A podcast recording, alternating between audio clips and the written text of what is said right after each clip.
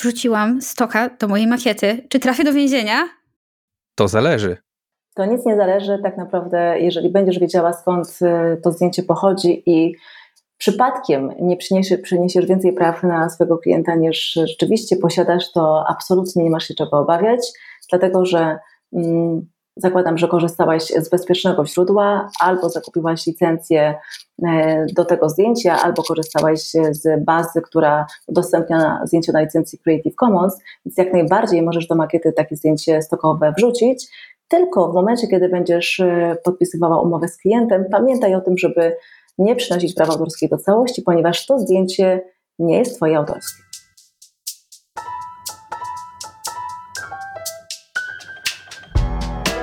Słuchasz podcastu Zależy co, w którym dwójka senior designerów razem ze specjalistką od prawa autorskiego rozprawia o tym, co wolno, czego nie wolno, a w co stanowi prawo. Ja się nazywam Piotrek. Ja się nazywam Magda i dzisiaj razem z Magdaleną Miernik porozmawiamy o prawie autorskim w kontekście UX designu. Cześć Piotrek. Cześć. I cześć Magdalena. Cześć. E, dlatego, że dzisiaj mamy odcinek z gościem. Jest z nami Magdalena Miernik, adwokatka spe- specjalizująca się w zakresie prawa własności intelektualnej, e, członkini e, Polskiej Izby Rzeczników Patentowych. Także jest specjalistką w zakresie prawa autorskiego i myślę, że nie zaskoczę Was mówiąc, że dzisiejszy odcinek jest poświęcony prawu autorskiemu ze szczególnym naciskiem na prawo autorskie właśnie w kontekście UX designu. E, szukając materiałów do tego odcinka, nie znalazłam e, takich materiałów dedykowanych specjalnie UX designerom, product designerom. Sporo jest rzeczy dotyczących oczywiście projektowania graficznego, no ale właśnie stąd moje pierwsze pytanie do Ciebie, Magdo.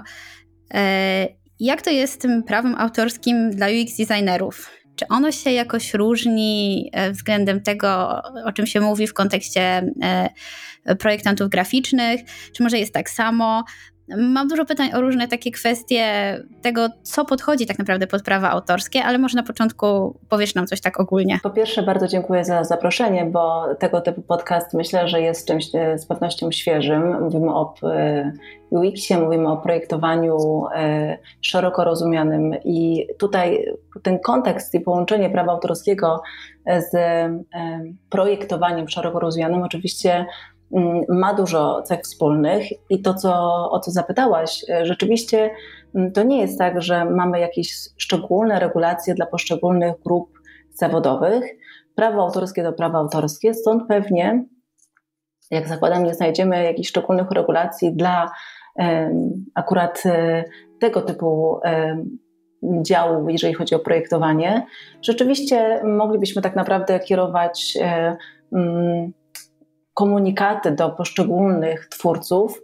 I powiem szczerze, że był taki etap, że rzeczywiście próbowałam dotrzeć do każdej jednej grupy odbiorców, ale tak naprawdę na koniec dnia e, zasady, które reguluje, reguluje prawo autorskie, są wspólne dla wszystkich grup twórców w branży kreatywnej. I naprawdę, jeżeli pozna się te zasady, to z pewnością dużo łatwiej będzie funkcjonować, niezależnie od tego, czym dokładnie w tej branży kreatywnej się zajmujemy. Jasne, chociaż y, to jest taka odpowiedź, trochę to zależy, muszę powiedzieć, z mojej perspektywy, y, dlatego że ja właśnie wiem, że jest jedno, jakby to jest poziom mojej wiedzy, wiem, że jest jedno prawo autorskie dla wszystkich, ale mam takie poczucie, że właśnie w zakresie UX designu, który jest taki gdzieś pomiędzy konsultingiem biznesowym a projektowaniem graficznym, mhm. jest dużo takich rzeczy, które ja na przykład mam wątpliwości, czy podpadają pod prawa autorskie, czy na przykład raport z wyników badań, mhm. albo na przykład makiety.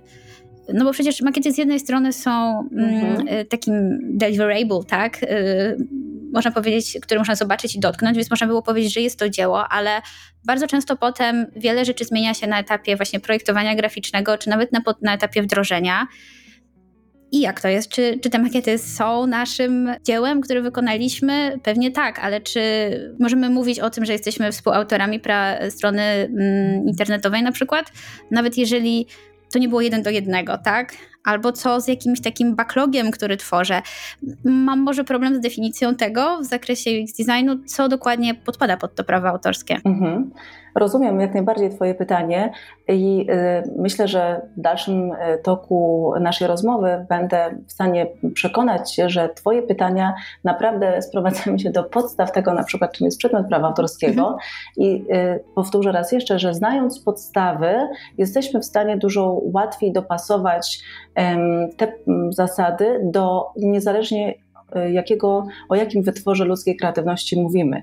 Natomiast e, mhm. jeszcze mówiąc szerzej, e, to rzeczywiście jest tak, to może jeżeli chodzi o specyfikę pracy prawnika, doradcy, adwokata, to nie ma znaczenia. Naszym zadaniem jako prawników, którzy pracują w branży kreatywnej, ja akurat mam tę przyjemność wspierać branżę kreatywną od 2013 roku, mm, jest przede wszystkim rozumienie specyfiki waszej pracy. I to niezależnie od tego, czy ja pomagam E, osobie, która no właśnie zajmuje się UX designem, czy zajmuje się klasycznie projektowaniem graficznym, czy jest ilustratorem, czy e, działa w branży jako fotograf, czy e, robi jakiekolwiek inne fajne, ciekawe rzeczy. Wczoraj, nie tak dalej jak właśnie wczoraj, prowadziłam szkolenie w zakresie prawnych aspektów NFT w branży modowej i muszę powiedzieć, że przede wszystkim moim zadaniem jest najpierw wejść w daną specyfikę, e, samej zainteresować się, na czym polega dana, dana nowość, dane rozwiązanie, w ogóle po co jest to wszystko, po co jest ten UX design, jakie mhm. aspekty są ważne w tym projektowaniu, jak ważna tutaj jest komunikacja, jak ważne są inne elementy, które wpływają na ten finalny odbiór e, pracy e, każdego projektanta i dopiero potem dopasowywuję regulacje do konkretnej dziedziny, więc jakby na tym polega moja praca. Więc ja nie myślę w kategoriach, mhm. to jest e, coś, co się przyda akurat projektantom UX design, a to się raczej przyda ilustratorom, a to raczej fotografom. Ja raczej myślę kategoriami takimi, w jaki sposób ja mogę jak najlepiej rozumieć e, dziedzinę, do której wchodzę, aby znając przepisy, móc jak najlepiej pomóc mojemu klientowi. Więc y, zależy mi na tym, i mówię to tydzień temu, z kolei byłam w Krakowie na SP i miałam szkolenie dla mhm. E, studentów różnych kierunków, bo tam była i rzeźba, i właśnie też projektowanie, nowe, nowe media i e, wzornictwo przemysłowe. I tak naprawdę pewne zasady, które warto znać, pomagają niezależnie od tego, czym zajmujemy się w branży kreatywnej i bardzo chciałabym z takim przesłaniem trafić do naszych odbiorców. Mhm. Okej, okay, no nie pozostaje mi nic innego w takim razie y, niż zadać pytanie, co to są za ogólne zasady i jaka to jest ogólna wiedza, którą należałoby znać. Domyślam się, że jest to temat właśnie na osobne szkolenie, y, czy pewnie osobny ciąg podcastów, ale może dałabyś radę w skrócie powiedzieć, na co powinniśmy uważać. Jak najbardziej, z przyjemnością. E, oczywiście powiem, e, a jeżeli chodzi o cykl, to tak, to jest bardzo duża przestrzeń do zagospodarowania i mam tego świadomość. E, I jeżeli wszystko pójdzie dobrze, to myślę, że jest szansa, żeby ją rzeczywiście zagospodarować. Mam kilka pomysłów, ponieważ uważam, że należy się takie miejsce Wam wszystkim, czyli twórcom, e, gdzie mo można wysłuchać, dowiedzieć się od właśnie tych podstaw po bardziej szczegółowe, zasady, jak korzystać szeroko z prawa własności intelektualnej, czy w tym przypadku akurat dzisiaj skupiamy się na prawie autorskim. Więc e, tak, mówiąc o basicach, mówiąc o podstawach, na pewno warto dobrze rozumieć i wiedzieć, czym jest przedmiot prawa autorskiego, czyli czym jest utwór. Bo jak będziemy rozumieć, jakie cechy ten utwór ma, to potem na przykład myśląc o raporcie, myśląc o makiecie, myśląc o mm, jakimś szkicu, projekcie, projekcie jakimkolwiek, dużo łatwiej nam będzie po prostu poradzić sobie z tym, czy w ogóle mamy do czynienia z przedmiotem prawa autorskiego, czy może niekoniecznie. Zatem y, to, co warto wiedzieć, to to, że rzeczywiście mamy taką legalną definicję przedmiotu prawa autorskiego, pomimo tego, że ona rzeczywiście no, jest ustawową definicją, artykuł pierwszy ustawy o prawie autorskim prawach pokrewnych, to warto tę definicję znać, a przede wszystkim warto wiedzieć, że mm, przedmiotem no właśnie prawa autorskiego może być każdy wytwór ludzkiej kreatywności pod warunkiem, że ma odpowiednie cechy, ma charakter indywidualny, jest przede wszystkim twórczym e, wytworem ludzkiej kreatywności i jest w jakikolwiek sposób ustalony. czyli uzewnętrzniony tak, żeby jakakolwiek osoba trzecia mogła się z nim zapoznać. Właśnie, bo mam pytanie dotyczące tego, tej kreatywności i twórczości, o której wspominałaś. Czy właśnie ten przykład, o którym dla odmiany ja myślałam, czyli y, wyniki badań, jakiś raport z wyników badań, czy analiza materiału badawczego jest już działalnością kreatywną, czy, czy jeszcze nie? Gdzie ta kreatywność się kończy, a gdzie zaczyna? Czy to jest jakoś zdefiniowane? Przede wszystkim zdefiniowane jest to poprzez zakres swobody twórczej. Jeżeli my mamy pewien zakres swobody twórczej przy wykonywaniu jakiegokolwiek działania twórczego, zakładam, że musimy mówić o, o jakichś działaniach twórczych, to y, wtedy y, ta granica jest zakreślona właśnie przez zakres swobody twórczej. Czyli e, jeżeli mam wyniki badań, to one zapewne są podane w jakiejś spójnej całości do wiadomości osób trzecich, no bo kierujemy się jakimiś konkretnymi zasadami. A może niekoniecznie, może mamy tutaj swobodę co do tego, w jaki sposób taki raport, taki wynik naszej pracy powstał potrzebuję trochę więcej dowiedzieć się a, pro, a propos tego, tego raportu, czy tego, tych wyników, żeby, żeby móc odpowiedzieć na pytanie. Więc powiedz mi proszę, o jakim procesie myślisz i co, y, co mamy uzyskać finalnie i co analizujemy. Ja chciałam pociągnąć trochę tę kwestię kreatywności, dlatego że to wydaje mi się takie y, trudne w wypadku UX designu. E, to znaczy, mm, że my bardzo często opieramy naszą pracę o badania, o analizy i przynajmniej z mojej perspektywy, która nie jest prawniczą perspektywą, nie jest to działanie takie tak twórcze, jak na przykład e, ilustratora, który siada i, i rzeczywiście od zera powiedzmy robi jakąś ilustrację albo jakąś grafikę. E, u nas to jest mocno takie osadzone w pewnych e, źródłach, przynajmniej powinno być. No, no, i właśnie stąd to pytanie dotyczące tego, gdzie ta kreatywność się kończy, a gdzie zaczyna, czy, czy, czy UX w ogóle podpada pod tą kreatywność, tak, tą kreatywną płacę. To jeżeli ja się mogę też w to włączyć, to wydaje mi się, że jeżeli to przełożymy nie wprost, e, to mimo wszystko, jeżeli chodzi o jakiś inny rodzaj utworu, czy to jest logo, czy jakieś materiały graficzne do kampanii, one powstają często na podstawie briefu, więc tu masz dane. E, powstają na zasadzie jakiegoś e, researchu, czy, czy, czy nie wiem, nawet prostej demografii, czy czegoś takiego. I to jest moim zdaniem tożsame z tym, co my produkujemy. Oczywiście wygląda inaczej, ale wydaje mi się, że trzeba poszukać tych właśnie podobieństw pomiędzy tymi elementami. I to jest chyba to, co Magdalena mówiła na samym początku. Zgadza się. Czyli, że prawo jest dla wszystkich. Absolutnie, no przede wszystkim jest narzędziem i w ogóle, jeżeli mówimy o prawie autorskim, to w ogóle to jest prawo tak e,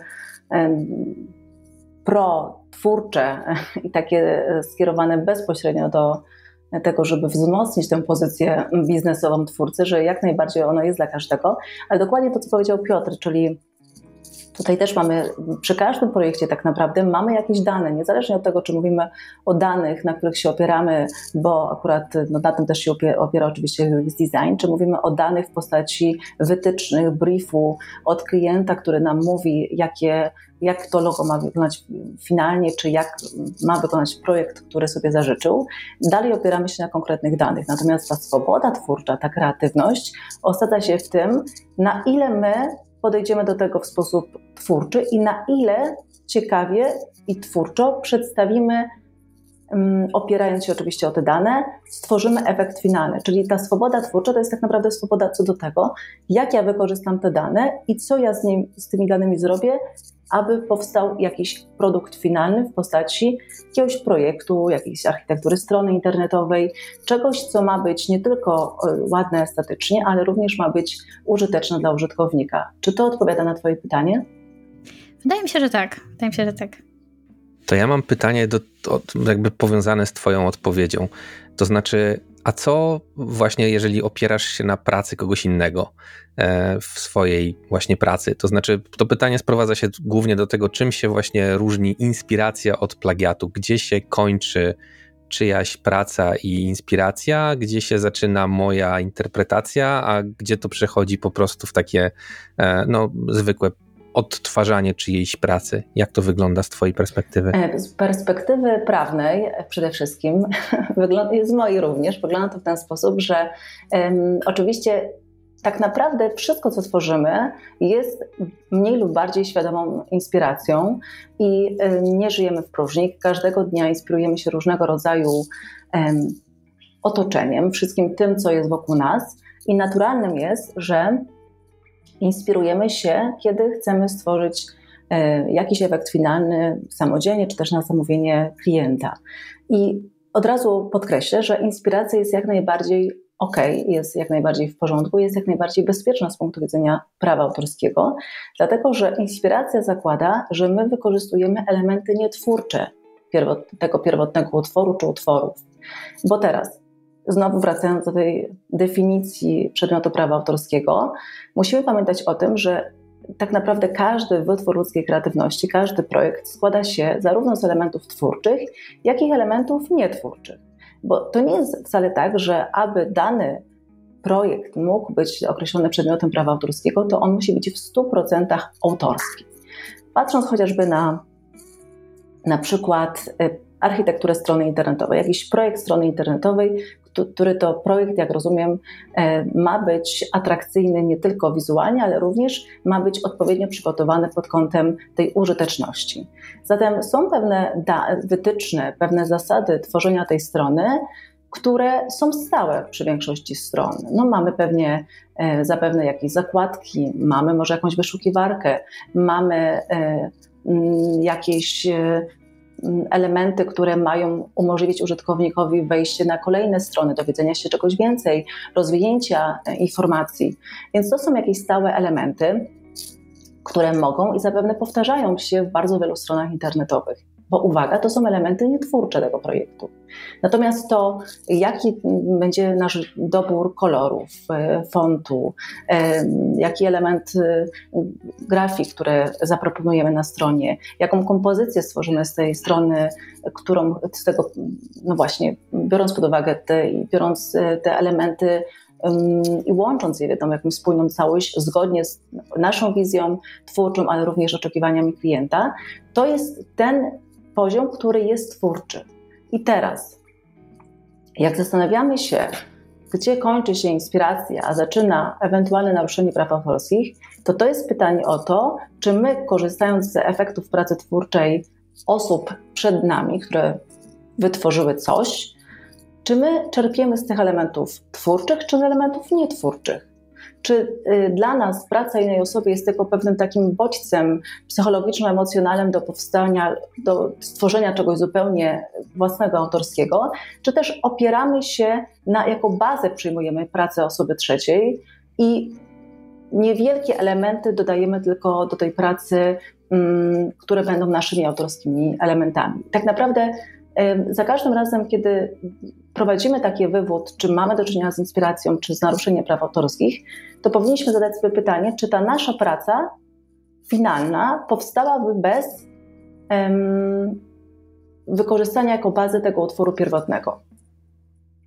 Jeżeli powstałaby, to znaczy, że my tylko i wyłącznie inspirowaliśmy się pracami osób trzecich, a to, co powstało, jest, ma na tyle mocne te elementy twórcze, że możemy uznać ten nowy projekt za zupełnie nowy przedmiot prawa autorskiego. Natomiast jeżeli ewidentnie zaczerpnęliśmy bazę w postaci elementów twórczych z utworu wcześniejszego do naszego nowego projektu i dodaliśmy tylko nieznacznie swoje elementy, czyli nie mamy wątpliwości, że nasz utwór, ten nowy, nie powstałby bez wykorzystania oczywistego elementów utworu tego pierwotnego, wcześniejszego, to mamy do czynienia z przekroczeniem tej granicy i z potencjalnym naruszeniem praw autorskich, bo tak naprawdę to, co powstało, to nie tylko utwór inspirowany, ale już utwór zależny. Czyli wydaje mi się, że to taka uspokajająca odpowiedź dla wszystkich, którzy szukają inspiracji na Dribblu i Behance. Nadal możemy to robić. Nie będziemy chyba łamać prawa autorskiego, chyba że ktoś tam mocno pokopiuje. E, Piotrek, czy masz jeszcze jakieś pytanie? Tak, ja mam jedno dotyczące tego elementu nietwórczego. To znaczy, to mnie strasznie zainteresowało, bo jak rozumiem, to, że na przykład coś teraz jest elementem twórczym, może przejść jakoś tak de facto do tej takiej domeny publicznej, czyli no ktoś kiedyś wymyślił wyszukiwarkę jako element na stronie, prawda? Potem ona została tak bardzo szeroko zaadaptowana jako no, jedno z rozwiązań nawigacji. No i teraz, jak rozumiem, jest tak powszechna, że wszyscy mogą korzystać z tego takiego wzorca, powiedzmy ogólnego. Natomiast no, kiedyś ktoś zrobił to po raz pierwszy. I ktoś to wykorzystał w swoim, w swoim dziele. I chodzi mi o to, czy to był taki moment właśnie, w którym trzeba się było no tak bardzo mocno, że tak powiem, pofleksować w kontekście tego, czy to jest plagiat, czy właśnie to jest tylko wykorzystanie jakiegoś tam powiedzmy pomysłu, ale własna interpretacja tego, jak, jak ten, no jakby można było to tak naprawdę no, zaprezentować, nie wiem, czy, czy, czy właśnie y, użyć po prostu podobnego działania. Ciepło, ciepło. Ciepło mówisz. Uśmiecham się, bo y, bo y, z przyjemnością przysłuchuję się tok, temu tokowi myślenia, jaki przedstawiłeś, bo rzeczywiście taka analiza musi być konieczna, ale ona nie uda się, i to podkreślam bardzo mocno, kiedy nie znamy podstaw. Bo sam pomysł na to, żeby była na stronie internetowej wyszukiwarka, uwaga, jest tylko i wyłącznie pomysłem. Pomysły są poza ochroną prawa autorskiego, czyli wracamy do podstaw, czyli co jest utworem, czyli przedmiotem prawa autorskiego, a co nie jest. Zatem idea, pomysł nie jest przedmiotem prawa autorskiego. To, jak tę ideę zrealizujemy, to, że e, ta wyszukiwarka będzie miała taki, a nie inny wygląd, to ma znaczenie. I oczywiście tutaj możemy oczywiście dodać jak najwięcej tych elementów twórczych, e, czyli przedstawić ją z takim elementem, w takiej konfiguracji, e, używając takich, a nie innych elementów. I to już jest ta realizacja tego pomysłu, który to, która to realizacja może mieć charakter twórczy i ona dopiero jest przedmiotem prawa autorskiego. Więc odpowiadając na pytanie o to, czy e, korzystanie z wyszukiwarki na stronie jest naruszeniem jakichś praw osoby, która wcześniej jako pierwsza wykorzystała ten pomysł, absolutnie nie jest, ponieważ jest to tylko i wyłącznie pomysł. To, co może być chronione przez prawa autorskie, to realizacja tego pomysłu, ale zakładam, że dzisiaj każdy z nas może swój sposób na wyszukiwarkę przedstawić e, i nie musimy kopiować pomysłów innych osób. Natomiast e, nawet jak spojrzymy sobie na tę część strony internetowej, która przedstawia często wyszukiwarkę, nie wiem, jestem na swojej stronie, gdzie mam bardzo prosty, proste okienko, prostokąt i lubkę, to to jest jakiś komunikat, który pewnie już będzie miał bardzo mało tych elementów twórczych, więc trudno będzie mówić o tym, że jeżeli na innej stronie pojawi się też tego typu okienko z lubką, to będziemy mieli do czynienia z naruszeniem. Ja bym raczej patrzyła na strony internetowe w kontekście pewnej całości albo przynajmniej większych, większych części strony, aby odpowiedzieć sobie na pytanie, czy mamy do czynienia z ewentualnym naruszeniem, czy też nie. Dlatego, że patrząc tylko wyłącznie na jakieś pojedyncze małe elementy, będzie to bardzo trudne. Jasne. Trochę uprzedzasz moje następne pytanie, które właśnie dotyczyło się tego, jak to wygląda w kontekście prawa autorskiego, kiedy zaczynasz korzystać e, z różnego rodzaju frameworków albo gotowych design systemów, jak na przykład Material, czy rzeczy, które są udostępniane na zasadzie właśnie open source albo Creative Commons. Ale chyba domyślam się, jak może brzmieć odpowiedź, czyli że użycie tych elementów nie sprawia, że naruszasz tak naprawdę e, czyjeś prawa, no bo zostały ci udostępnione, jak rozumiem. Tak, ale jeżeli mam moment i jestem przy głosie, to e, proszę pozwólcie, że jednak wrócę do, tej, do tych podstaw i pozwolę sobie e, raz jeszcze wyjaśnić, czym jest przedmiot prawa autorskiego i co jest poza przedmiotem, e, poza ochroną prawa autorskiego, co tym przedmiotem nie jest, tak żeby nasi odbiorcy po przesłuchaniu tego podcastu nie mieli wątpliwości. Otóż przedmiotem prawa autorskiego, uwaga, jest każdy przejaw działalności twórczej, o indywidualnym charakterze, ustalony w jakiejkolwiek postaci. Kropka. Czyli mamy do czynienia tutaj po pierwsze z przejawem tej działalności twórczej, czyli to oznacza, że musi być swoboda twórcza co do tego, jak, jak finalnie ja zaprezentuję pewne elementy, żeby one miały taką, a nie inną, taki, a nie inny efekt finalny, żeby powstała taka, a nie inna kompozycja o indywidualnym charakterze. Tutaj tak naprawdę ustawodawcy chodziło o to, żeby podkreślić, że jest mm, właśnie ta więź twórcy z utworem, że ten twórca ma samodzielnie zdecydować o tym, jaki efekt finalny będzie. Jeżeli praca jest całkowicie odtwórcza, czyli od początku do końca tworzymy coś według zasad, według reguł, to tam nie ma przestrzeni na swobodę twórczą i trudno będzie mówić o tym, że powstał finalnie przedmiot prawa autorskiego. Musi być jakiś obszar w naszych działaniach, który, który jest swobodny. I mamy tutaj tę swobodę twórczą, żeby powstał dany wytwór. I ma to być wytwór, który jest ustalony, czyli jakkolwiek uzewnętrzniony, na, tak żeby jakakolwiek osoba trzecia mogła się z nim zapoznać. Więc patrząc na to, co jest przedmiotem prawa autorskiego, powiedzmy sobie jeszcze, jeszcze co nie jest przedmiotem prawa autorskiego. Otóż, jak już wiemy o tym, że ochroną objęty może być wyłącznie sposób wyrażenia, to warto, żeby pamiętać, że nie są objęte ochroną idee, procedury, metody i zasady działania. Nie są. To jest też bardzo ważne, żeby o tym powiedzieć, dlatego że często, często tutaj są wątpliwości i ta ochrona prawa autorskiego przysługuje od chwili ustalenia, czyli uzewnętrznienia tego, tej naszej myśli twórczej, chociażby to ustalenie miało postać nieukończoną. Czyli to nie jest tak, że tylko i wyłącznie chroniony jest ten finalny, ostatni projekt, który zaakceptował, zaakceptował klient. Nie. Jeżeli mamy również inne szkice, które mają również charakter twórczy, to i w tym przypadku mamy do czynienia z przedmiotem prawa autorskiego. Tak, Czyli patrząc teraz na stronę internetową, możemy sobie zastanowić się, które z tych elementów, które mamy przed sobą, mają charakter twórczy, a które nie. I warto też pamiętać o tym, że cała też kompozycja może być chroniona jako prawo autorskie. To przedmiot prawa autorskiego. Okej, okay, dzięki. To mam w takim razie jeszcze jedno pytanie, pociągnę to w takim razie dalej. E, bo ostatnio mm, dosyć duże triumfy w internecie święci coś takiego jak DALI. To jest algorytm, który tworzy e, jakieś obrazy po tym, jak wydasz mu jakieś polecenie, powiedzmy werbalne, e, a wcześniej został zasilony różnymi dziełami dostępnymi w internecie. E, I teraz moje pytanie brzmi, czy taki algorytm jest twórcą? Czy jakby to prawo da się przełożyć na coś sztucznego? Dziękuję za to pytanie, bo to pytanie przypomniało mi, że jeszcze o jednej ważnej rzeczy nie powiedziałam, jeżeli chodzi o to, czym jest przedmiot prawa autorskiego.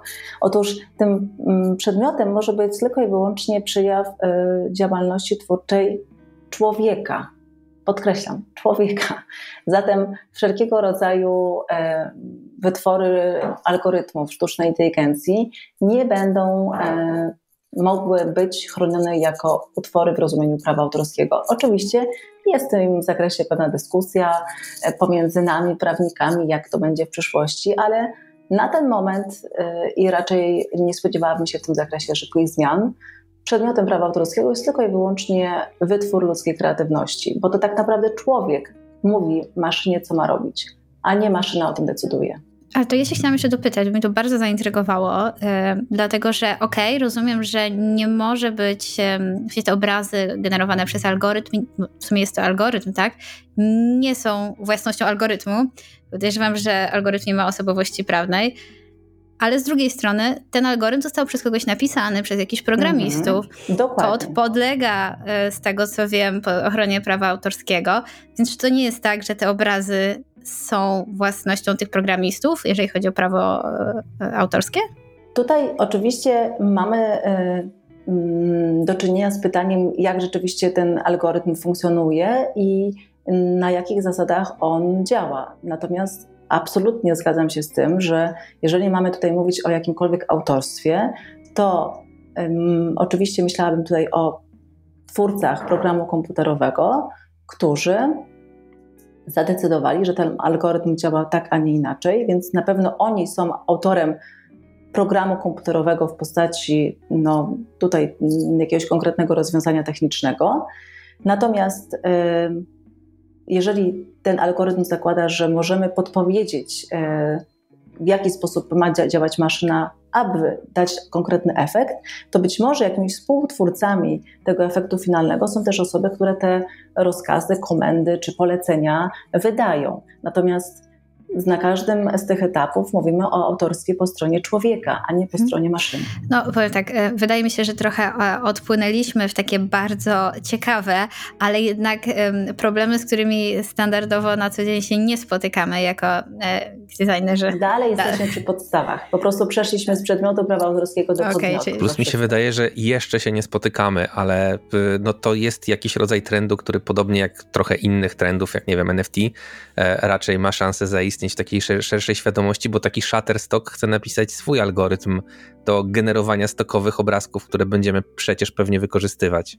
Ale tak, i musiałby uregulować też zasady, zasady też korzystania potem z tych efektów pracy twórczej konkretnego skryptu, konkretnego programu, bo jeżeli to Shutterstock czy jakikolwiek inny podmiot napisze, mówiąc w cudzysłowie, czyli tam będą konkretne, konkretni autorzy, i którzy stworzą, napiszą, e, wytworzą jakiś przedmiot prawa autorskiego, to na koniec dnia twórcy, czy też podmiot, na zamówienie którego taki twórca działał, będzie właścicielem praw autorskich, a nie my, użytkownicy. Warto o tym pamiętać e, i w takich zawsze mm, nowych rozwiązaniach warto też zajrzeć do regulaminu, dowiedzieć się, jak to funkcjonuje, bo bardzo często właśnie to, co zostaje użytkownikowi, to najwyżej jest zgoda na wykorzystywanie.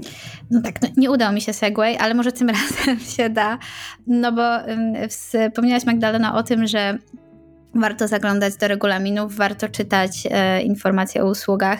No i, i, w ogóle warto wiedzieć. Warto ja wiedzieć. jestem w ogóle bardzo wielką fanką posiadania wiedzy, bo naprawdę jak się rozumie zasady funkcjonowania tego świata, e, również świata prawa, ale świata biznesu, świata ekonomii, to naprawdę dużo mniej e, ruszają nas różnego rodzaju medialne jakieś doniesienia czy jakieś rozpraszacze, bo po prostu znamy podstawy i tutaj taka też mój, mój apel, żeby po prostu wiedzieć jak, jaką siłę, jaką władzę daje wiedza. Y, myślę, że się z tym zgadzamy, że trochę ten podcast też wynika z, takiej, z tej maksymy, którą, którą podałaś, czyli warto wiedzieć. I ja się na przykład dużo uczę, żeby nie było, że to tylko my przekazujemy wiedzę. Ja na przykład dzisiaj chłonę jak gąbka wiedzę od ciebie, y, ale jednocześnie y, mam taki lęk w sobie, nie wiem, czy on jest dzielony z innymi osobami, ale tak, wszystko to, to brzmi rzeczywiście, jak to tłumaczysz, dość prosto. Natomiast wiem, że łatwo jest popełnić jakiś błąd. Myślę, że w tych sprawach prawniczych łatwiej niż w innych w życiu. No i chciałam się zapytać, jakie są najczęściej popełniane błędy i na co my jako projektanci, jako UX designerzy, na co powinniśmy uważać w zakresie prawa autorskiego, albo jakie błędy, z jakimi błędami najczęściej się spotykasz, które potem mają po prostu konsekwencje, tak? Mhm. tak? Bardzo dobre pytanie. E, z przyjemnością na nie odpowiem, bo rzeczywiście są pewne powtarzalne błędy, które naprawdę wynikają tylko i wyłącznie z niewiedzy, bo z pewnością nie z jakiejkolwiek złej woli, które, których warto po prostu unikać. E, I tutaj taką podstawą, e, czy też najważniejszym z błędów jest taki, że przenosimy zbyt wiele praw. To znaczy, bardzo często przychodzi do nas klient, co zrozumiałe, i chciałby zakupić nie tylko projekt, ale również prawa autorskie tego projektu. Oddzielam te dwa aspekty, ponieważ powinniśmy jako twórcy wiedzieć, że czym innym jest stworzenie projektu, wykonanie konkretnego dzieła, czy przygotowanie e, jakiegoś konkretnego badania, a czym zupełnie, czymś zupełnie innym jest przeniesienie praw autorskich albo udzielenie licencji. Warto o tym pamiętać, szczególnie wtedy, kiedy e, po pierwsze negocjujemy zasady współpracy, wysokość wynagrodzenia, a potem, kiedy zawieramy e, różnego rodzaju umowy. I z mojej praktyki wynika, że no, klient oczywiście chcąc u nas coś zamówić, zakłada, że kupuje za cenę X wszystko. I ma prawo oczywiście oczekiwać e, takiego, takiego stanu rzeczy, że on nabywa nie tylko projekt, ale również e, prawa autorskie. To po naszej stronie, jako po stronie twórców, jest to, no żeby takiemu klientowi wyjaśnić, że e, on nie tylko zamawia konkretny projekt, no właśnie, jaki, no to oczywiście zależy od tego, jak wygląda treść zamówienia, ale również e, potrzebuje praw autorskich, żeby z tego projektu korzystać. I po pierwsze, nie zawsze musi mieć całość praw autorskich, żeby z tego e, projektu móc korzystać w sposób e, zaplanowany, to też warto mu powiedzieć, ale jeżeli już upiera się, że chciałby nabyć prawa autorskie, do czego oczywiście też ma prawo, to po naszej stronie jest bardzo świadoma decyzja, czy w ogóle możemy i czy chcemy tak daleko idącą dyspozycję mu zaproponować i zgodzić się na, na takie rozwiązanie, bo przypominam, że e, przeniesienie autorskich praw majątkowych do konkretnego projektu oznacza nic innego jak pozbycie się w sposób trwały całości autorskich praw majątkowych, więc poprzez jedną transakcję pozbywamy się e, czegoś, co z punktu widzenia prawa autorskiego jest nam przypisane. Taką, dajemy mu taką wiązkę praw, tak po prostu przy okazji projektu i warto mieć świadomość znaczenia tych autorskich praw majątkowych. To jest rzecz pierwsza. A po drugie, Czyli czy mogę zadać pytanie, czy ja dobrze rozumiem, że jeżeli y, wyzbywamy się autorskich praw majątkowych, to znaczy, że ktoś inny może zarabiać na naszym dziele i my już na nim nie będziemy mogli zarabiać? Czy, to, czy do tego się to sprowadza? Tak, dokładnie to jest konsekwencja ekonomiczna y, takiej decyzji. Natomiast y, to, co chciałabym też dopowiedzieć, to to, że mm, jeżeli my tworzymy projekt na bazie czy też z wykorzystaniem różnego rodzaju elementów, jakich, ano takich, które można, mogą na przykład właśnie być oferowane przez jakieś bazy e, grafik, e, template'ów. Mamy też jakieś na przykład teksty, które mogą być stworzone przez jakiegoś copywritera. To musimy mieć świadomość, że aby naprawdę w sposób e, formalnie prawidłowy przekazać całość autorskich praw majątkowych do projektu, to my musimy być naprawdę właścicielem każdego z elementów, które, na które składa się projekt. I jeżeli jest tak, że są jakieś elementy, do których my na przykład tylko i wyłącznie mamy licencję, bo a, albo kupiliśmy licencję e, na konkretny template, na konkretną skórkę, na przykład WordPressową, czyli to już wyklucza e, to, że posiadamy do tego CMS-u nasze prawa własne, autorskie.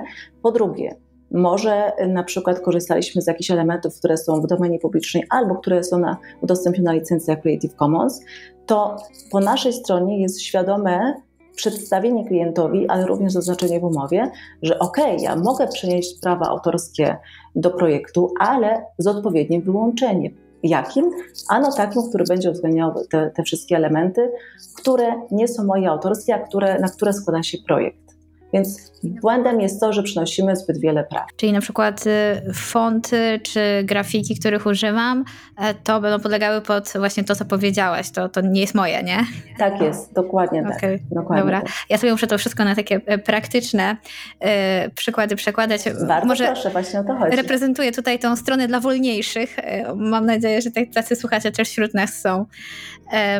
Super, a na co jeszcze trzeba uważać, tak? Czyli oprócz przeniesienia e, tych praw własności, czy są jeszcze jakieś takie obszary, w których często są popełniane błędy? Tak, oczywiście. E, bardzo często też błędem jest to, że projektant e, nie wie, z jakich elementów korzysta, ale nawet, albo nawet jeżeli wie, że z tej, z tej strony pobrał to i tamto, to nigdy nie zajrzał do regulaminu tej strony i absolutnie nie zna zasad licencji, na których, e, w ramach których może korzystać z tego elementu. To jest kolejna rzecz, czyli taka trochę ignorancja na zasadzie, no dobra, wezmę, co tam, e, nie muszę znać zasad. Okej, okay. czyli sprowadzać to e, tym razem nie do to zależy, tylko warto wiedzieć. Koniecznie wiedzieć, żeby nie mieć kłopotów. A jeżeli mówimy w ogóle o UX designie i o tym, jak ważne w Waszej branży szczególnie jest dobre wykorzystanie danych, bo na tym opieracie swoją pracę, to jeszcze takim, takim dodatkiem, taką gwiazdką mogłoby być to, żeby też wiedzieć na przykład, czym się różni dana albo baza danych, jakichkolwiek danych, od bazy danych osobowych, żeby też wiedzieć i rozumieć różnice. E, kwestia RODO. A, tak, ale również kwestia tego, że baza danych jako e, struktura przedstawiona w jakiś sposób również może być przedmiotem prawa autorskiego i warto o tym pamiętać. E, również w kontekście tego, kiedy e, na przykład nabywamy e, albo chcemy skorzystać z jakichś baz udostępnionych przez klienta, albo chce, sami chcemy mu takie bazy danych za, zaoferować. To ciekawe, to, to bardzo ciekawe. Ja na przykład o tym nie wiedziałam. Ja też nie.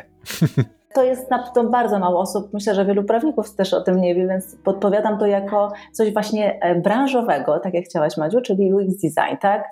Coś jest dla Was, szczególnie to jeszcze u Was bardzo istotna jest dobra komunikacja i dobre, mądre wykorzystywanie danych i też rozumienie, czym są dane z punktu widzenia prawnego, tak? Że dana jako dana to jest jedna rzecz, a dana osobowa to jest zupełnie inna rzecz i często m, mm, oczywiście opieramy się o dane jakiekolwiek, a niekoniecznie będą to dane osobowe. Mhm.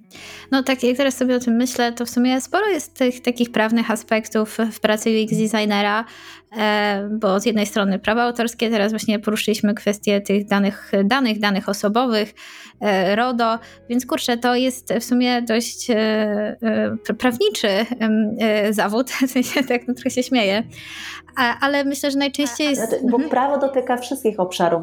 My po prostu nie mamy tej świadomości, bo nas nikt tego nie uczy, ale jak ja zaczęłam na studiach na przykład uczyć się o prawie cywilnym, to muszę Wam powiedzieć, że naprawdę otworzyły mi się oczy, tak naprawdę cały ten świat opiera się na zobowiązaniach, na, na, transakcjach. Wchodzę do autobusu czy do metra, y, zawieram transakcję. Idę do sklepu, kupuję bilet do kina, to samo. Więc naprawdę to jest taka wiedza, którą po prostu, która trochę ułatwia, wiecie, funkcjonowanie takie codzienne w życiu. Na zasadzie, aha, to teraz to się dzieje, tak? No, myślę, że, że, że tak, że to zgodziłabym się z tym. Natomiast tak, ja sobie jeszcze przykładam, czy, czy myślę o sytuacjach w życiu X-designera, kiedy tego prawa jest najwięcej, tak? E, okej, okay, pewnie projektowanie e, pop-upu RODO to jedna taka sytuacja, często spotykana, ale myślę, że jeszcze częściej spotykamy się z sytuacją, kiedy podpisujemy jakieś umowy. E, I, i o to też się chciałam zapytać, na co powinniśmy zwrócić uwagę? podpisując umowę, czy to będąc na etacie, czy jakąś umowę freelancerską, Oczywiście oprócz tego, o czym wspomniałaś, czyli o tym przeniesieniu autorskich praw majątkowych, czy jest jeszcze coś, na co możemy zwrócić uwagę, żeby zapewnić y, realizację swoich interesów? Absolutnie tak. Y, to jest bardzo dobre pytanie, bo y, niezależnie od tego, jaki zawód wykonujemy, przyjdzie taki moment, kiedy będziemy musieli po prostu o tej umowie z klientem porozmawiać. Akurat w branży kreatywnej jest tak, że w kontekście praw autorskich to bardziej po stronie naszego klienta powinna być chęć dogadania się z nami pod kątem e, konkretnych, e, konkretnej treści umowy i e, doprowadzenia do tego, żeby ta umowa została zawarta. O, dlaczego to o tym za chwilę? Natomiast z naszej perspektywy też dosyć istotne jest to, żeby taka umowa była zawarta, bo też takim też sporym błędem jest to, że mm, my często umawiamy się na współpracę, nie wiedząc do końca, z kim się umawiamy. To znaczy, mm, rozmawiamy często z jakąś osobą z działu X w jakiejś firmie Y, która to osoba nam mówi: Dobra, to słuchaj, to zaczynamy współpracę, ty dla nas robisz to, dobra, wynagrodzenie, zgadzamy się i jakby opieramy się często na decyzji czy akceptacji warunków osoby, która może być absolutnie niedecyzyjną osobą w firmie a umowa daje nam tę szansę, żeby rzeczywiście wskazać w komparycji tak zwanej, czyli tej części górnej umowy, wskazać precyzyjnie, z kim my tę umowę zawieramy. I dla skuteczności takiej umowy, umowa powinna być też podpisana przez osoby reprezentujące taką firmę. Więc wtedy po prostu e, no, odpada nam problem tego typu, że E, no właśnie ktoś pracował dla jakiejś firmy, ale w międzyczasie już nie pracuje i jak my teraz się pukamy do drzwi i mówimy przepraszam, ale moje wynagrodzenie tutaj jeszcze nie wpłynęło, to słyszymy po drugiej stronie, ale jak się pan nazywa? Ale my pana nie znamy. Jakie wynagrodzenie? E, tak, no ja oczywiście teraz się uśmiecham, ale to absolutnie to są przykłady z życia wzięte ze wszystkich um, spraw, y, które mam okazję obsługiwać, mm, problemy, które rozwiązuję na co dzień podczas konsultacji, podczas pracy z klientami stałymi, więc my mówimy jak najbardziej o rzeczy absolutnie praktycznej. Zatem e, ważne jest to, żeby e, o tych umowach wiedzieć. No i e, na co zwrócić uwagę, no to ta pierwsza rzecz już tutaj padła, mianowicie na prawidłowe wskazanie strony umowy.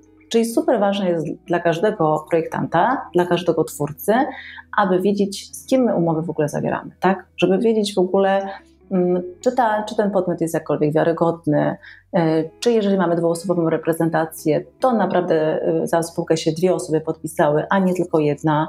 E, nawet na początku już y, współpracy możemy bardzo dużo problemów y, zniwelować, no bo jeżeli się okaże, że ktoś ma problem z podaniem nam danych albo zawarciem umowy, albo w ogóle nie jest w stanie uzyskać od osób decyzyjnych w firmie akceptacji dla naszego na przykład wynagrodzenia, no to już mamy sprawę jasną, że nie ma co wchodzić w taką współpracę.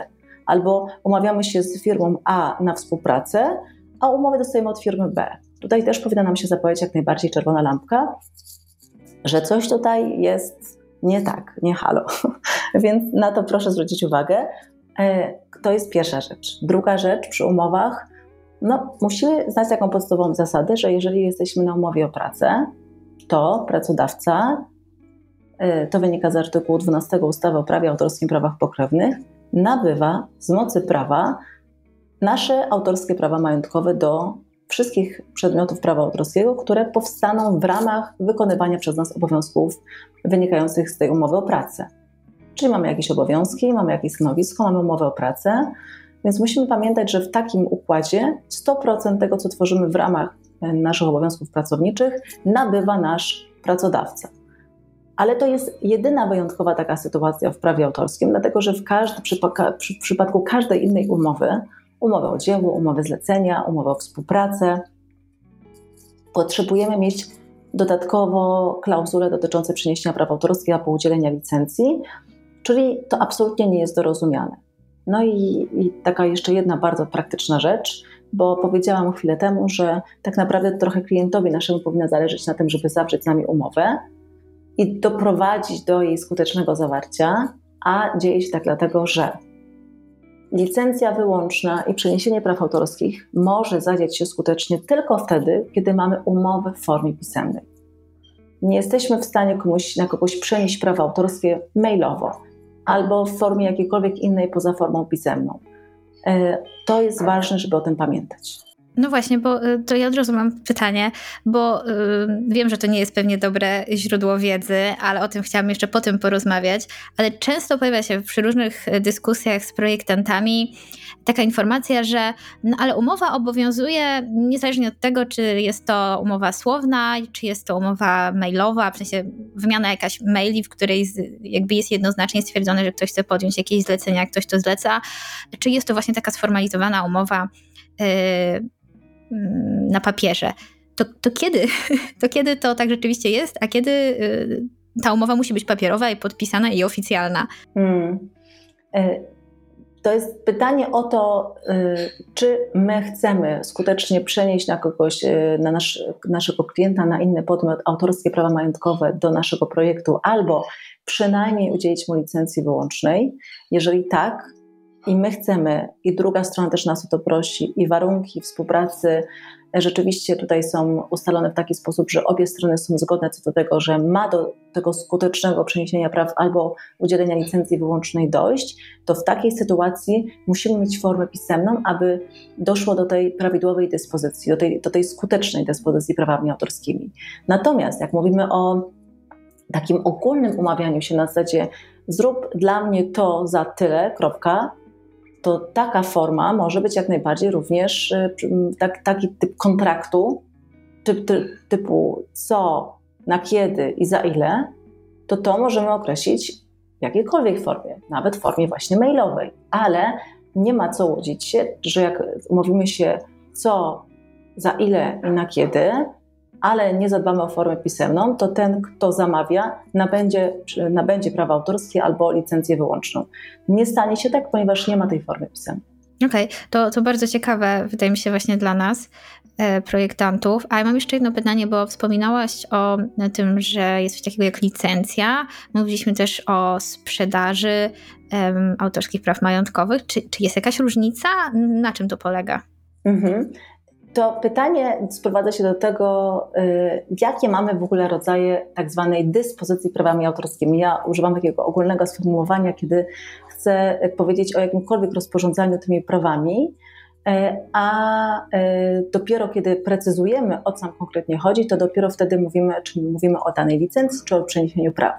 Sprzedaż praw to jest takie potoczne określenie szeroko rozumianej dyspozycji. Najczęściej w biznesie oznacza to przeniesienie praw autorskich, ale nie musi tak być. Mm, warto zawsze też sprawdzić, co strony rozumieją pod kątem sprzedaży praw autorskich, ale tak naprawdę tutaj podstawą jest to, żeby wiedzieć, że autorskie prawa majątkowe są przedmiotem, przedmiotem obrotu gospodarczego i twórca może nimi swobodnie dysponować. I teraz może podjąć decyzję o tym, że daje komuś zgodę na korzystanie z projektu, ale ta zgoda nie jest wyłączna, czyli ja coś tworzę i chcę dać zgodę na korzystanie z tego mojego wytworu przedmiotu prawa autorskiego e, jednemu podmiotowi, ale również inne podmioty na rynku mogą z tego korzystać, to wtedy to, co powinnam wybrać, to jest licencja niewyłączna, taki poziom minimalny mojej zgody, potem, jeżeli okazałoby się, że klient, który do mnie przychodzi, mówi, licencja nie wyłącza, nie wchodzi w grę, ponieważ ja chcę mieć wyłączność na korzystanie z tego projektu,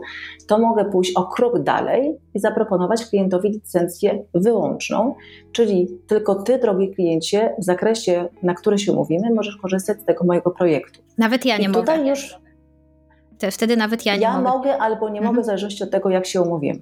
Okej, rozumiem. Najczęściej klient, klientowi oczywiście chodzi o to, żeby tylko on mógł, Mhm. więc ja też zobowiązuję się do tego, że ja również nie będę korzystać jako, jako twórca. Ale już tutaj mm, robi się nam gwiazdka w postaci konieczności tej formy pisemnej. A dopiero kolejnym punktem, jak przychodzi klient, mówi: Nie, wyłącz, wyłączność to mi nie odpowiada, dlatego że ja chcę nabyć całość autorskich praw majątkowych, chcę je kupić od pani czy pana, więc proszę mi na mnie przenieść autorskie prawa majątkowe w całości, bez jakichkolwiek ograniczeń, to dopiero wtedy idziemy jeszcze poziom wyżej i dopiero wtedy mówimy o przeniesieniu autorskich praw majątkowych, czyli tym trwałym pozbyciu się.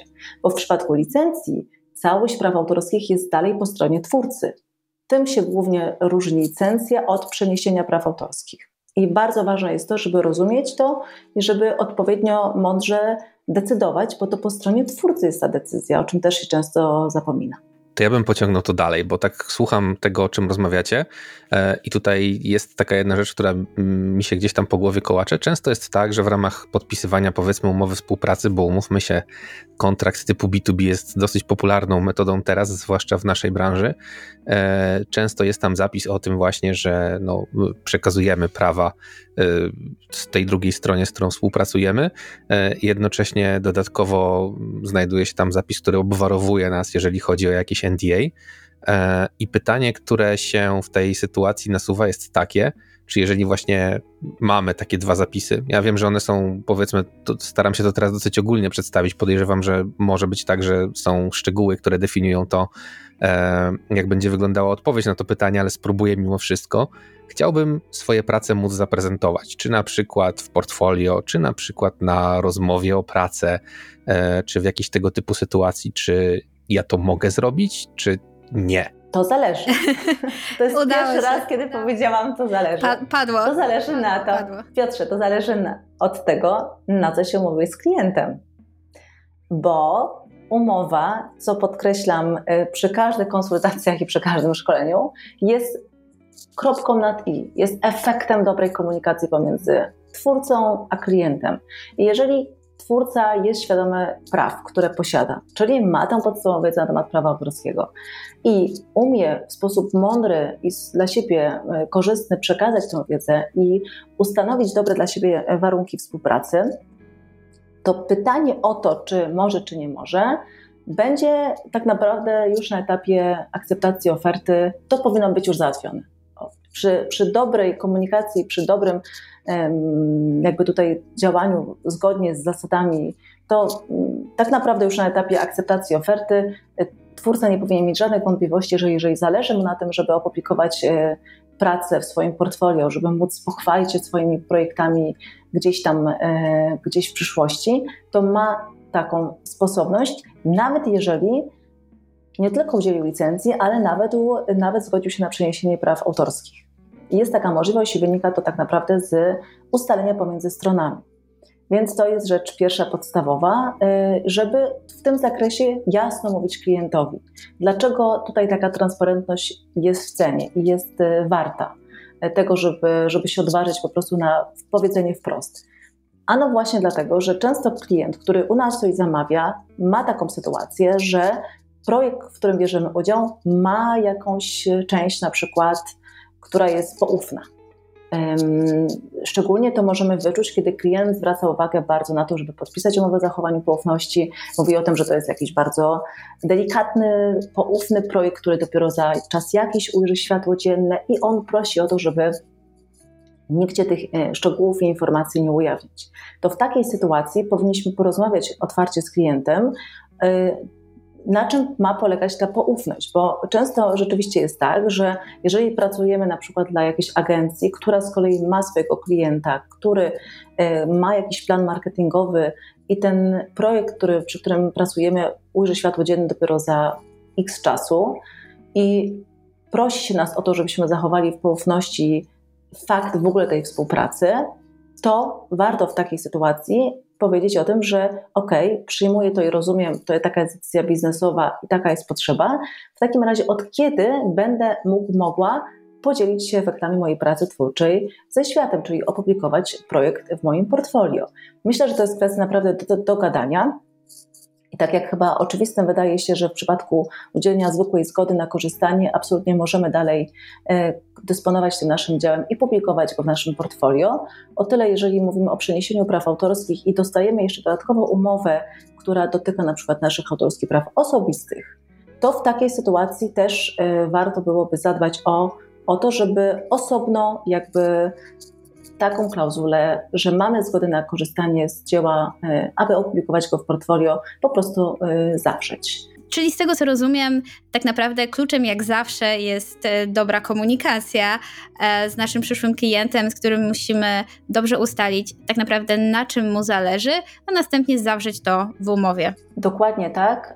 Komunikacja plus wiedza, co mamy do zaoferowania jako twórcy, czyli też taka świadomość tego, jakie prawa mi przysługują i co mogę z nimi zrobić, jak mogę nimi zadysponować, ale też uspokoję wszystkich tych, którzy być może nas słuchają i e, myślą o tym, że ta, takie, tego typu rozmowy nie należą do najłatwiejszych z klientem. To wszystko przechodzi z czasem, jak wzmacniamy się, jak pracujemy z ludźmi i jak zaczynamy czuć się bardziej osadzeni w sobie i znając swoją wartość, także spokojnie, dla tych, wszyscy, dla tych wszystkich. Ja dzisiaj to mówię oczywiście z dużą swobodą, natomiast jestem już wiele lat e, przedsiębiorczynią, e, czy też twórczynią, no bo też oczywiście jestem i tworzę content i, i szkole i mm, mam do czynienia z ludźmi, więc naprawdę uspokajam, to przechodzi wszystko z czasem. A powiedz, czy w takim momencie, w którym ktoś jednak po tym całym, że tak powiem, e, latach próby mm, poradzenia sobie z tym, żeby wejść właśnie do klienta i porozmawiać z nim w miarę tak powiedzmy swobodnie o zapisach umowy, czy jeżeli ten ktoś ktoś jednak mimo wszystko nie daje rady, czy może skorzystać z Twoich usług? Czy jesteś taką osobą, która może pośredniczyć przy negocjacji kontraktu? Absolutnie. Absolutnie tak. Ja w ogóle muszę powiedzieć, że um, nawet czasami po prostu zwykłe, godzinne konsultacje potrafią na tyle wzmocnić e, twórcę, bo bardzo często słyszę pod koniec konsultacji i współpracy, że bardzo dziękuję, czuję się wzmocniona, czuję się uspokojona, więc często naprawdę rozmowa i też uświadomienie sobie, jakie te prawa po naszej stronie są i co możemy z nimi zrobić, daje nam tego powera, tę moc do rozmowy z, drugą, z, drugą, z drugim człowiekiem. Więc jak najbardziej zapraszam, jeżeli tylko ktoś potrzebuje podpowiedzenia, jak pewne rzeczy zakomunikować i co powiedzieć, jestem. A w jakich innych jeszcze sytuacjach, oprócz takiej trudnej negocjacji, trudnej umowy, kiedy jeszcze udać się do prawnika specjalizującego się w mm, prawach autorskich, prawie własności intelektualnej? Warto na poziomie, kiedy widzimy, że trochę tych umów już zawieramy i za każdym razem mamy taki scenariusz, że to klient przychodzi ze swoją umową. Bo jeżeli my nie mamy do zaoferowania własnego wzoru umowy, własnego kontraktu, no to nic dziwnego, że to klient przychodzi i on przedstawia nam zasady swojej, swoje zasady współpracy. Więc aby też wzmocnić nas, naszą pozycję biznesową, a przypominam, że jeżeli jesteśmy twórcą, który prowadzi działalność gospodarczą, to z punktu widzenia prawnego jesteśmy, jesteśmy traktowani jako profesjonaliści i niezależnie od tego, czy po drugiej stronie mamy inny podmiot, innego klienta, który również prowadzi jednoosobową działalność gospodarczą, czy może stoi za nim spółka, to my jesteśmy z punktu widzenia prawnego i biznesowego traktowani na równi. Więc warto mieć taką świadomość, że Absolutnie to nie jest tak, że twórca to jest jakimś, jakąś słabszą stroną obrotu gospodarczego, tylko również twórca może i powinien przedstawić swoje zasady współpracy, a może to zrobić bardzo często nie tylko poprzez to, w jaki sposób zakomunikuje warunki, e, w ramach których będzie chciał współpracować, w tym e, nie tylko wynagrodzenie, ale również właśnie zasady dyspozycji tymi, tymi prawami autorskimi, ale również będzie taki twórca posiadał własną umowę. Więc jak jesteśmy w takim punkcie, to warto e, zwrócić się do, do prawnika z prośbą o stworzenie takiej umowy, warto przegadać taki, taką umowę z prawnikiem właśnie po to, żeby później umieć z tego narzędzia korzystać, bo to jest narzędzie absolutnie. No i tak naprawdę zawsze, kiedy chcemy wzmocnić swoją pozycję taką biznesową, warto do prawnika się zwrócić, no bo jego zadaniem jest doradzać i wzmacniać. To jest nasza rola jako prawników, żadna inna.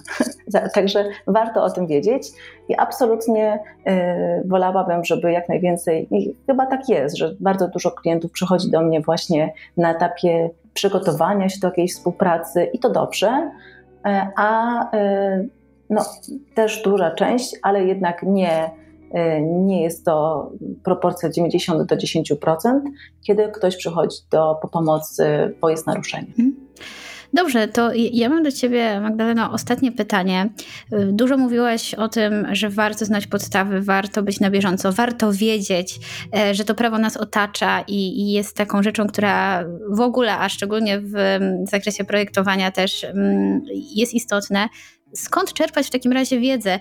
Ja się przyznam, że często czytam różne wątki na grupach. Podejrzewam, że nie jest to najlepsze źródło wiedzy prawniczej.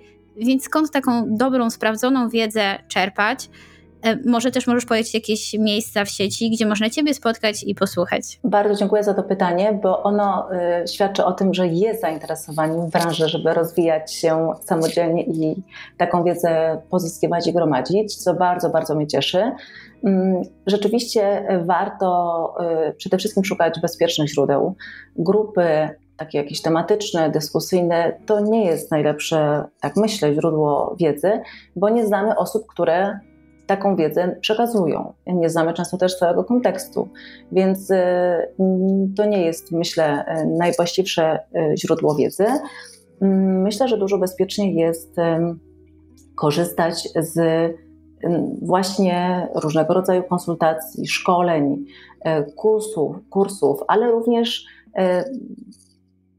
Lukreatywnie, czyli strona, którą od 2013 roku prowadzę, ma ogromną bazę wiedzy na temat y, różnego rodzaju aspektów y, dotyczących prawa autorskiego w branży kreatywnej i ta baza wiedzy cały czas powiększa się i to jest jak najbardziej, czyli takie, takie miejsce, które jest stworzone przez e, osobę z doświadczeniem i z pasją, ale oczywiście osobę, która ma odpowiednie wykształcenie i doświadczenie, to może być dobre miejsce, także ja zapraszam oczywiście do tego, żeby zajrzeć, bo też mogę pochwalić się, że ta baza wiedzy jest rzeczywiście spora i jest tam bardzo dużo ciekawych informacji, y, ale tak samo zapraszam na mój kanał na YouTubie, zapraszam również do um, śledzenia mnie w mediach społecznościowych, bardzo dużo informacji tam przekazuję, ale również, tak jak wspomniałam, szkolenia i nawet y, ostatnio miałam taką prośbę od y, jednego z, mojego, z moich stałych klientów, żeby na nowo albo powrócić do tego, żeby zorganizować szkolenie otwarte, bo rzeczywiście w ostatnich miesiącach